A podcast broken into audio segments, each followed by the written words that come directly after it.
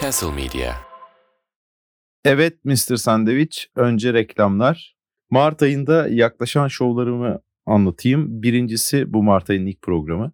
Birinci şovum 8 Mart'ta Donkey'de Engin'le birlikte kısmet show yapacağız. Sürpriz konuklar olacak. Donkey olduğu için sürpriz konuklar ona göre olabilir. Ayıktırayım ve fiyatı da Donkey fiyatı değil yani. Donkey'i bilenler varsa çok fazla Donkey dedim. Suadiye'de bir yer.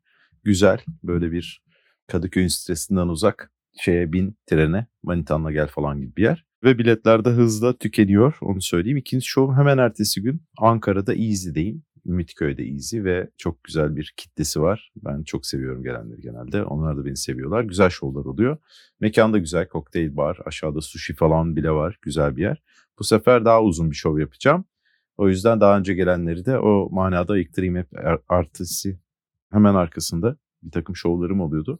Ve oradan oraya koşturarak gitmem gerektiği için de böyle bir hızlı yapıyordum yani 65 dakikalarda falan. Bir tadı damağında kalıyordu herkesin hem benim seyircilerin. O yüzden öyle bir onun müjdesini verebilirim. Ondan sonra bir şovum yok Türkiye'de. 16 Mart'ta İskoçya'dayım, Edinburgh'da. Assembly Roxy'deyim ve şey yani Roxy'lerin en iyisi Assembly Roxy ya da Assembly'lerin en Roxy'si. Mutlaka İskoçya'daysanız oradaysanız, Edinburgh'daysanız gelin. E, orada değilseniz oraya gelin ve gelin öyle bir manyaklık. Çünkü hala bazı çıktığım yerlerden daha ucuza gelebilir öyle söyleyeyim. Ondan sonra da 22 Mart'ta da Londra'da Arkola Tiyatro'dayım. Daha önce de çıkmıştım. Doğustan'ımızda çok güzel bir yerde, çok güzel bir sahne. Ona da beklerim. İkisinin de biletleri Luz Prodüksiyon yani Luz Production aslında. Yani Lüleburgaz, Urfa, Samsun Production'da Production'ın İngilizcesi olarak yazdığınızda çıkan yerde var. Ben benim Linktree'imde var. Ondan sonra hmm, oradan bilet alabilirsiniz. Ve yine İngiltere'ye göre cüzi fiyatlar. O yüzden de Ankara anlaşmasıyla oraya giden daha önce başka anlaşmalarla ya da anlaşmasız gidenleri de kucaklayabilecek bir şey olacak diye düşünüyorum. Ve reklamlar kısmı bitti. Oha bayağı iki buçuk dakika reklam yaptım. Çünkü bu benim tek platformum olduğu için öyle bir durum var. Ve o reklamı da yapmam gerekiyor. Yani başka yerden bu kadar candan takip edilmiyorum. Bu kısmını bir şekilde yapmam gerekiyor. Sponsor alabilirdim öyle düşündüm ve BMW falan olabilirdi. En azından öyle değil. Bugün size bir stüdyodan sesleniyorum. Çok sevdiğim bir yerde, çıplak ayaklarda bir stüdyo. Hatta hep burada birkaç kere special çekmenin direklerinden dönmüştüm. Hala da çekebilirim bu arada. Stüdyonun bugün sahibi olmadığı için ben buradayım ve kuş sesleri falan geliyor dışarıdan. Hatta camı kapadım. Cama rağmen geliyor. Size gelmiyordur da bana geliyor. Artık çünkü kuş seslerinin engellenemeyeceği, engellenemediği zamanlara gelmeye başladık böyle ormanda yaşayanlar için de bir kafa siken bir zamandır. Kuş sesi böyle şehirdeyken güzel geliyor ama bazen orada aynı şekilde cırcır böceğinin de fabrika gibi çalıştığı zamanlar olur Temmuz'da falan o tip şeyler. Bazen doğal gürültülerde sert olabiliyor. E, bunu sizden sakınmamın sebebi hazır stüdyodayım. Neden bunu avantaja çevirmeyeyim diye kesinlikle. Ve böyle bugün anlatacağım şey üzerine de bayağı düşündüm. Birkaç kere de anlatmanın dibinden döndüm. Sonra da artık yetiştiremem korkusuyla e, yanımda mikrofonla gezmeye başladım. O yüzden de yolu buraya düşmüşken bunu yapma fırsatım oldu. Çıplak ayakları burada bir daha anmış olayım. Aslında çıplak ayakları almak için de güzel bir bölüm. Yani bunu bu kadar iyi planlamamıştım. Yine de bahsedeceğim şey sanatçı duruşu ve çıplak ayaklarda sanatçı duruşu olan yerlerden biri. Ve bu duruşun nasıl olduğundan bağımsız da herhangi bir duruşa sahip olmanın çok zor olduğu yerlerden biri. Sanatçılık çünkü bir kavram çok suistimali açık. Yani kim sanatçı kim değil kavramı ya da yapılan sanat mı değil mi kavramı. O yüzden de bu paye insanın aslında ilk başta kendisine kondurması gereken, sonra da ya da kendisinde zaten olması gereken bir şey durum olabilir. Ondan sonra bunun duruşunun nasıl olacağından bahsedilebilir. Benim bununla ilgili ilk anım yani eğer böyle bir duruş varsa ile alakalı çok küçüklüğümden ben genelde böyle bir yani normalde de şimdi de bence öyle bir hayata bir bakış açım var. Yüksek ihtimalle o bakış açım ya da bakmaya çalışma çabam dışarıdan da fiziksel olarak kendini hissettirdiğinden ben bir yerlere meraklı meraklı bakarken bir takım insanlara yakalanabiliyorum. Bazen bu merakım başıma iş de açmayabiliyor. Özellikle mesela yurt dışında bir kere bir dev bir seraya gitmiştim böyle her dünyanın her yerinden bitkiler olan Orada benim merakımı görüp sen bunu beğendiysen onu alan bunu da aldı gibilerinden beni bayağı yönlendirerek bütün serayı gezdirmişti bir takım yaşlı teyzeler. O merakımla etrafa da bakıyorum ve bu genelde fark edilebilir bir şey. Bunu şu yüzden anlattım. Çünkü öyle bir halimdeyim. Ee, 11 yaşındayım.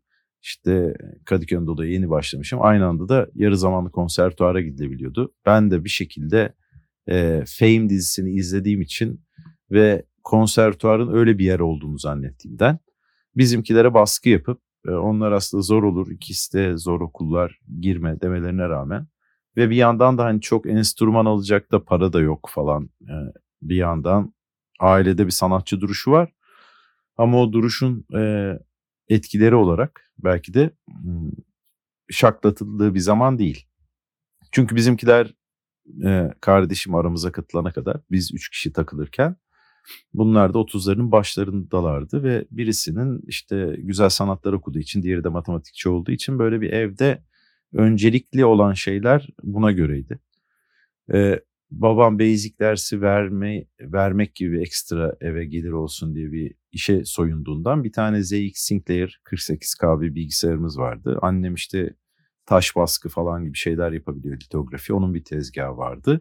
Ama ne bileyim telefon yoktu, çamaşır makinesi yoktu gibi yani tercih düzeyi ama pick-up vardı gibi düşünün.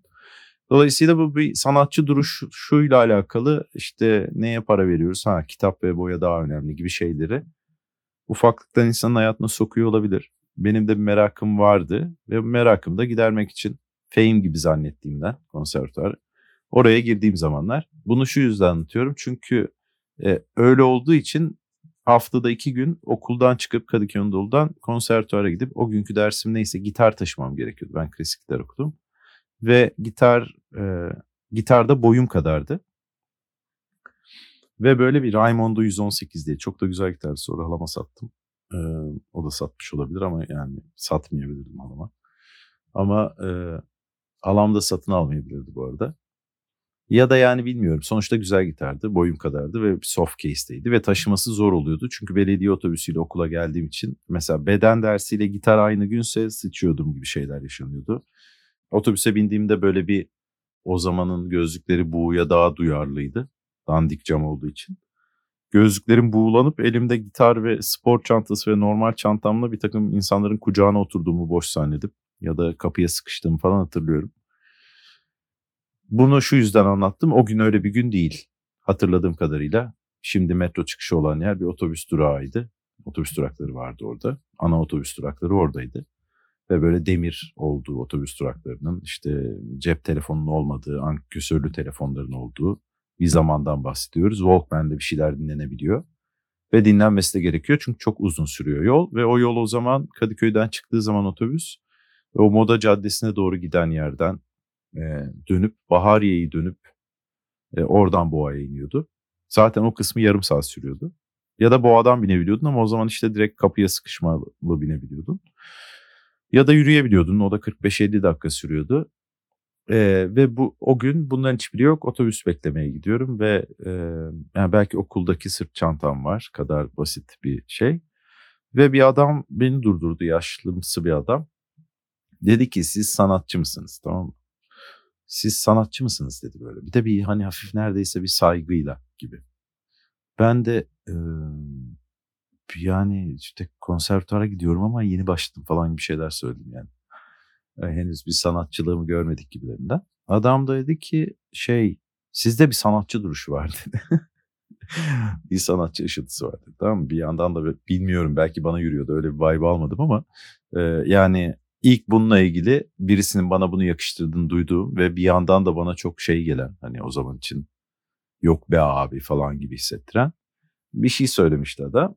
E, ve yıllar içinde ben de böyle bir e, sanatçı duruşuyla ilgili fikrim olmasa da sanat yakından ilgilendiğim bir takım dallarında da eğitim alma şansını yakaladığım bir şey haline geldi.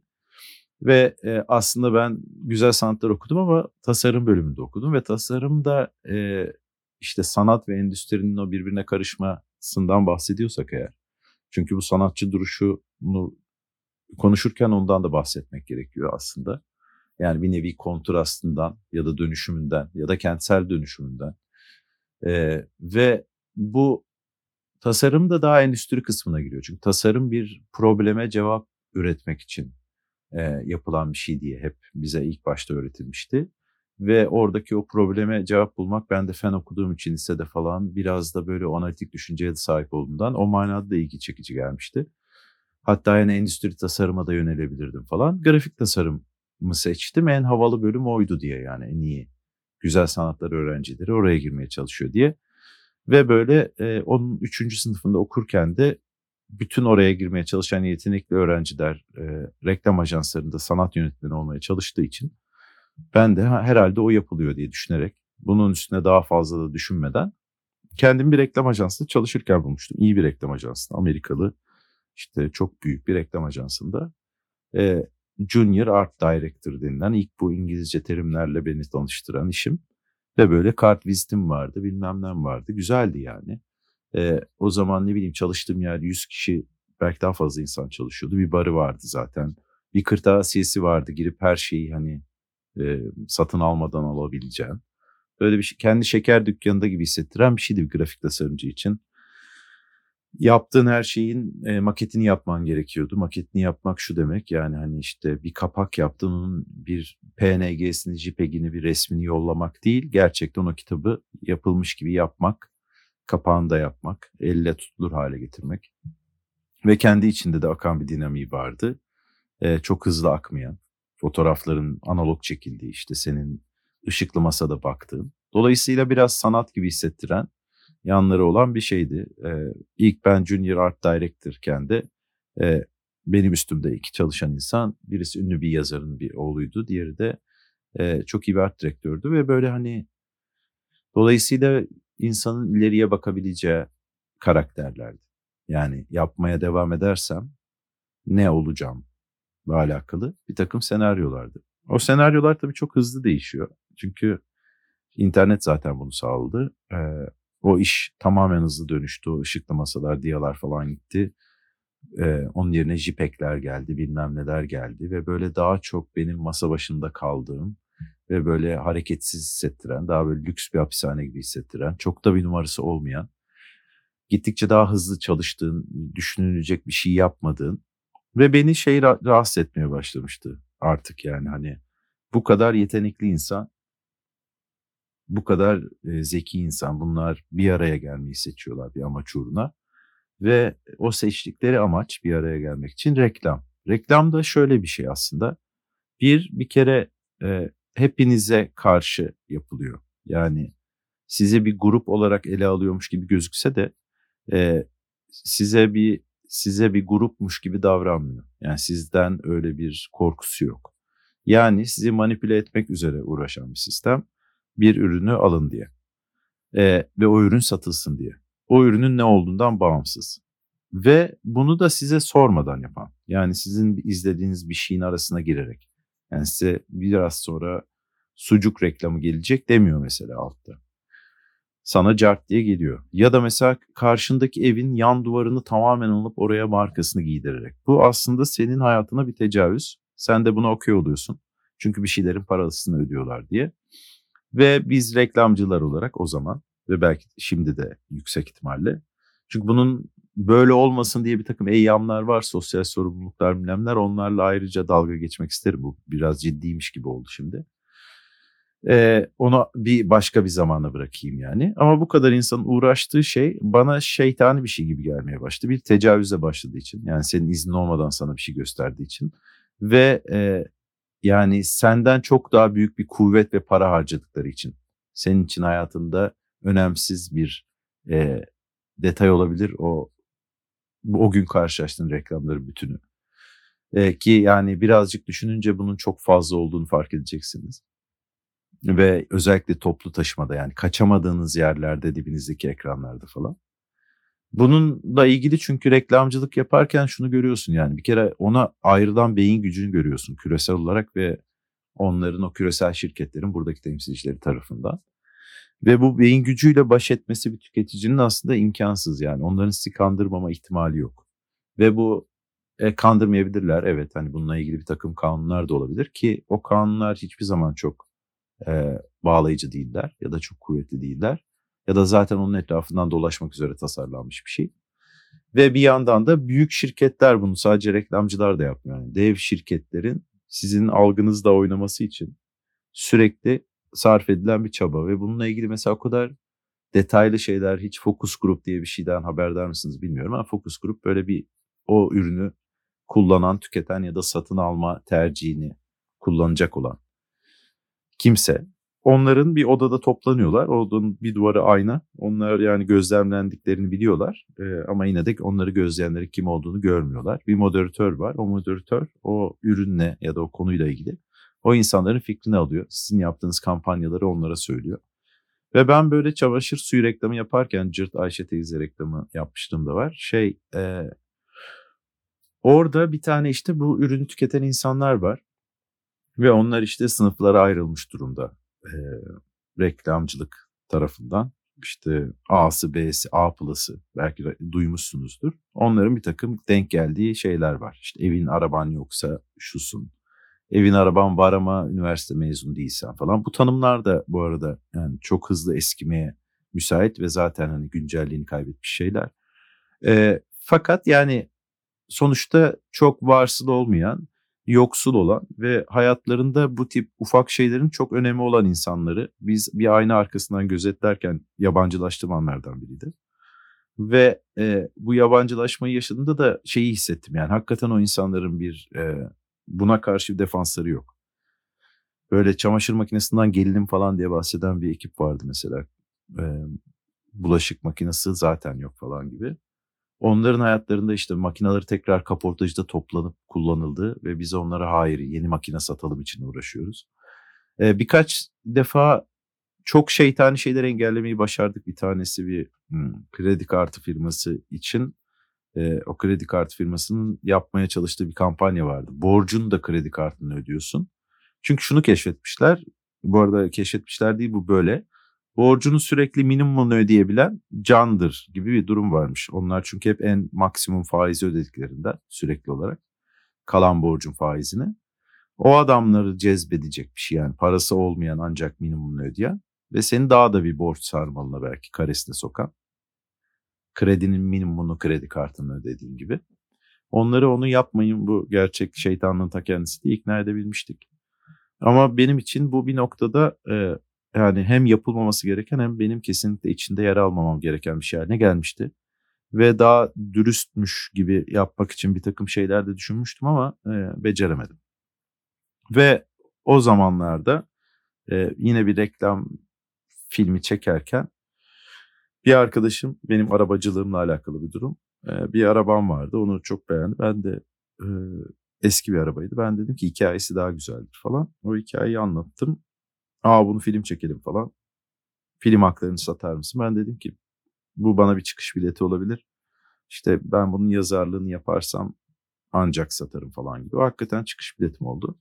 Ve bu senaryo yazarlığı falan gibi şeylere girdiğimde de ilk başta böyle bir e, o kreatif, yaratıcı, sanatçılık neyse yani ona daha yaklaştığımı düşünmüştüm uzaklaşmışken öbür işin içinde.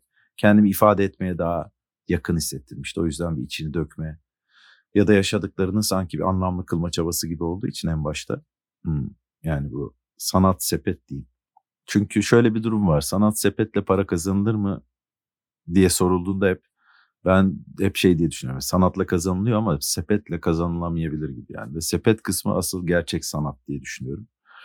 Çünkü sanat kısmı çoktan endüstrileşti. Benim de bu e, senaryo yazarlığı serüveninin başında ilk anladığım şey başka tür bir reklamcılığın içinde olduğumdu reklamcılığı da 10 sene yaptığım için e, ve biraz da yaşım artık ilerlediğinden şeyi anlayabilmiştim yani. Bu da değildi. Ve o işte stand-up'a getirdi beni ve e, stand-up'ın da bu kendi kaderini kendi tayin etme kısmı beni çok etkiledi. E, ve bunu yaparken de e, sanatımı geliştirebilirim diye düşündüm. Yani çünkü Mesela enstrüman çalarken de 80 yaşında gitaristler, cellistler vardır böyle. İşte piyanist var Margaret Argarach mıydı?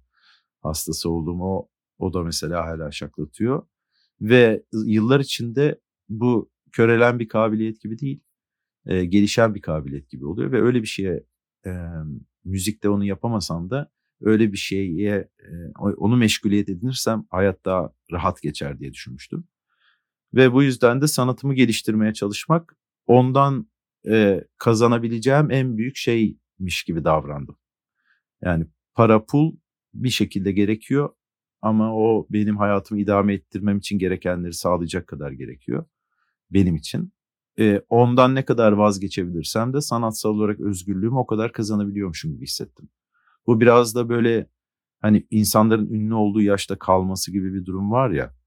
E, sanatıyla alakalı da böyle bir şey söylemek mümkün insanın. Yani ünlü olduğu zaman o bilindiği neyse o bir ürüne dönüştüğü için günümüz dünyasında insanlar senden onu beklediğinden e, ve sen bunu yani buna dönüşmeyi kabul etmediğin müddetçe de belki e, ürünleşmeyi de reddettiğin için e, bunun sonuçlarıyla da yüzleşmen gereken. Çünkü bir şey satılmadığı zaman artık yok hükmünde. Yani bizim önümüze çıkan her şey bir şey satılsın diye satılması için e, tasarlanmış şeyler. Ve biz e, manipüle edilmeyi öğrendikçe bizi manipüle edenler tarafından da bu daha başka şekillerde de kullanılabiliyor. Yani mesela işte bizi birleştiren sosyal medya, işte sosyal medya kampanyalarıyla bilinçlendiren sosyal medya bir anda bizi e, küresel bir yalana da inandırabilir.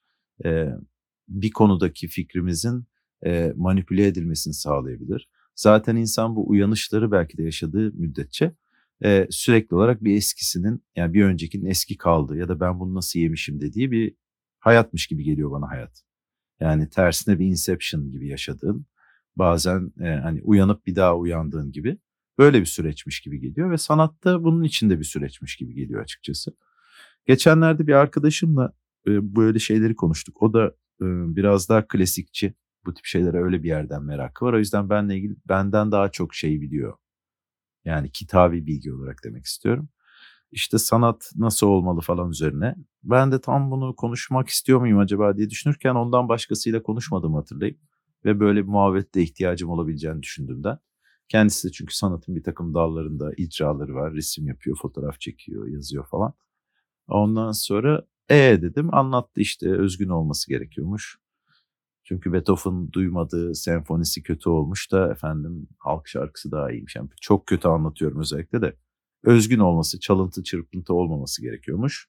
Anlaşılması gerekiyormuş. Bu kendi içinde zaten 16 bin saat konuşulacak bir konu. Ama kabaca yani sana dokunabilir olması. Mesela Seinfeld şey diyor e, sanat olarak tasarlı yani sanat denebilecek şeyin kriterlerini e, kendi erdemi için yapılması ve bir seyircisi olması kadar olduğunu söylüyor. Bu seyircinin boyutundan bağımsız olarak. Ben bazen çok iyi poğaça yapmayı bilmem neyi de bu sanatın içine sokabiliyorum.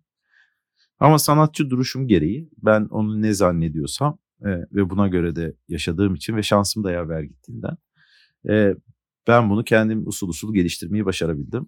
O yüzden de bununla ilgili bir fikrim var. Kendi duruşumun sanatçı duruşu olduğunu iddia etmiyorum ama bu duruşlardan biri olabileceğine dair. E, ve bu tabii bir sürü şeyi gerektiriyor. İşte elinde Nescafe magıyla metrolarda fotoğrafın olmamasını da gerektiriyor. İşte ne bileyim bence. Yani ben size o eyyama ne kadar az katılırsam arada çünkü ben de reklam projesi yapmıyor değilim ama genelde hakikaten çok param bittiğinde Hızır Bank tarafından gönderilmiş işler oluyor. Ne bileyim korona zamanı oluyor falan o yüzden böyle yani meteliğe kurşun attığın zamanlarda oluyor. Ee, onları da yapıyorum o kadarını yapabilmeliyim. Ama yani e, ondan fazlasını da ne bileyim size bet sitesi satmamalıyım. Bitcoin dolandırılabileceğiniz bir şey satmamalıyım.